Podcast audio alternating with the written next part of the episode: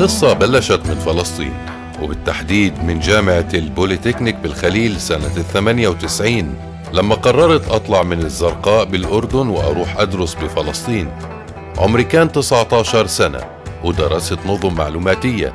نشأتي بالأردن وأنا صغير بالمساجد ودور حفظ القرآن خلتني نشط بالكتلة الإسلامية بالجامعة وبلشت أخدم الطلاب بجامعتي. وشوي شوي كسبت قلوب أغلب الطلاب وكسبت قلوب أهالي الخليل. تعرضت لأكثر من اعتقال وتم مصادرة جواز سفر الأردني. هذا الحكي كان قبل انتفاضة الأقصى بأكم من شهر. ومع بداية الانتفاضة الكيان بلش بحملة قتل واعتقال واسعة بحق المناضلين. الكيان ما قدر لا يعتقلني ولا يقتلني. وهون رجعت للسلاح.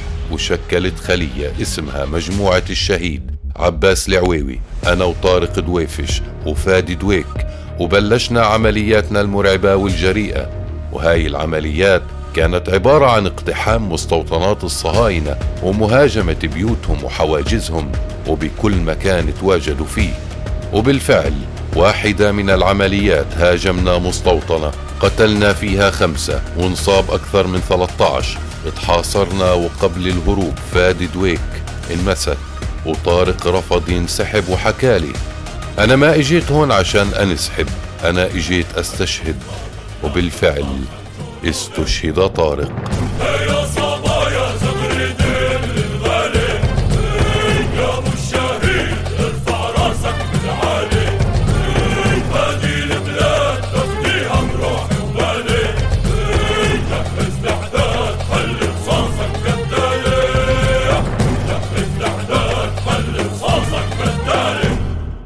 أنا انسحبت بسلام وبعدها تحددت هويتي وصرت مطارد للاحتلال. أول إشي صار إنه الصهاينة فجروا السكن اللي بعيش فيه. اعتقلوا أغلب الجيران تم التحقيق معهم ووزعوا صوري. هددوا أي شخص راح يساعدني راح ينضر. خوفي على الناس وضررهم خلاني آخذ احتياطاتي. صرت أنام بمآذن المساجد والكهوف والعمارات المهجورة. ضليت سنة كاملة بالبرد والشتاء والصيف والحر. عانيت كثير لحد تاريخ 2 4 2003 تم اعتقالي فجأة وبشكل مباغت وبلشت رحلة التعذيب. 110 أيام تحقيق وتعذيب كنت فيها صلبا. دخلت بغيبوبة من كثر التعذيب ضليتني صامد حاولوا يطولوا مدة التحقيق ليقدروا يأذوني أكثر. لكن بالنهاية استسلموا وإجا موعد الحكم وحكمت خمس مؤبدات بتهمة أني إرهابي. وقفت بالمحكمة وقلت لهم أنتم قتلة وأنتم إرهابيون. قتلتم الأطفال واقتلعتم الزيتون. شردتم شعبا بأكمله. دولتكم إلى زوال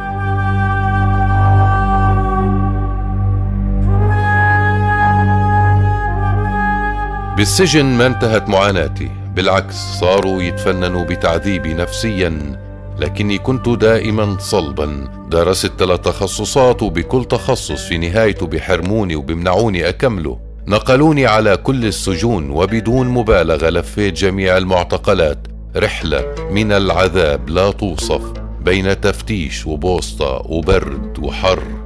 أكبر عذاب كان إلي بعد ما أضربنا نحن الأسرى الأردنيون عن الطعام.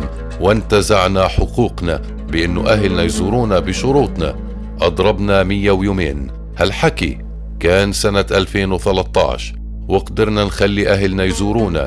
بالنسبة إلي أهلي زاروني بعد 13 سنة. كان أول لقاء بيننا بعد 13 سنة. لمدة ساعة ونصف من وراء الزجاج ما بقدر أوصف لكم الوجع والقهر والمعاناة والمشاعر المتناقضة. أخوي برا السجن أضرب 22 يوم عن الطعام أمام وزارة الخارجية الأردنية. وقدر يزورني. أهلي عانوا مرارا. أمي وأبوي توفوا وأنا بالسجن. وتخيل إنه مصيبة الوفاة ما تكون أنت موجود. تخيل إنه حتى الألم مع أهلك بتقدرش تعيشه. بدك تعيشه بزنزانة لحالك ومع نفسك.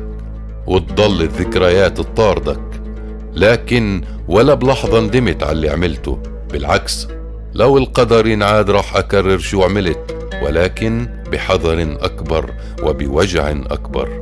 أنا الأسير الأردني منير عبد الله مرعي الحامل للرقم الوطني الأردني تسعة سبعة سبعة واحد صفر واحد ثمانية أربعة أربعة ثمانية. ابن الزرقاء وابن الخليل المحكوم بثلاثمائة وستة وتسعين عاما.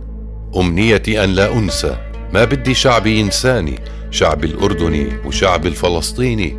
أمنيتي بلحظة يتنادى على اسمي وينحكالي منير أنت حر.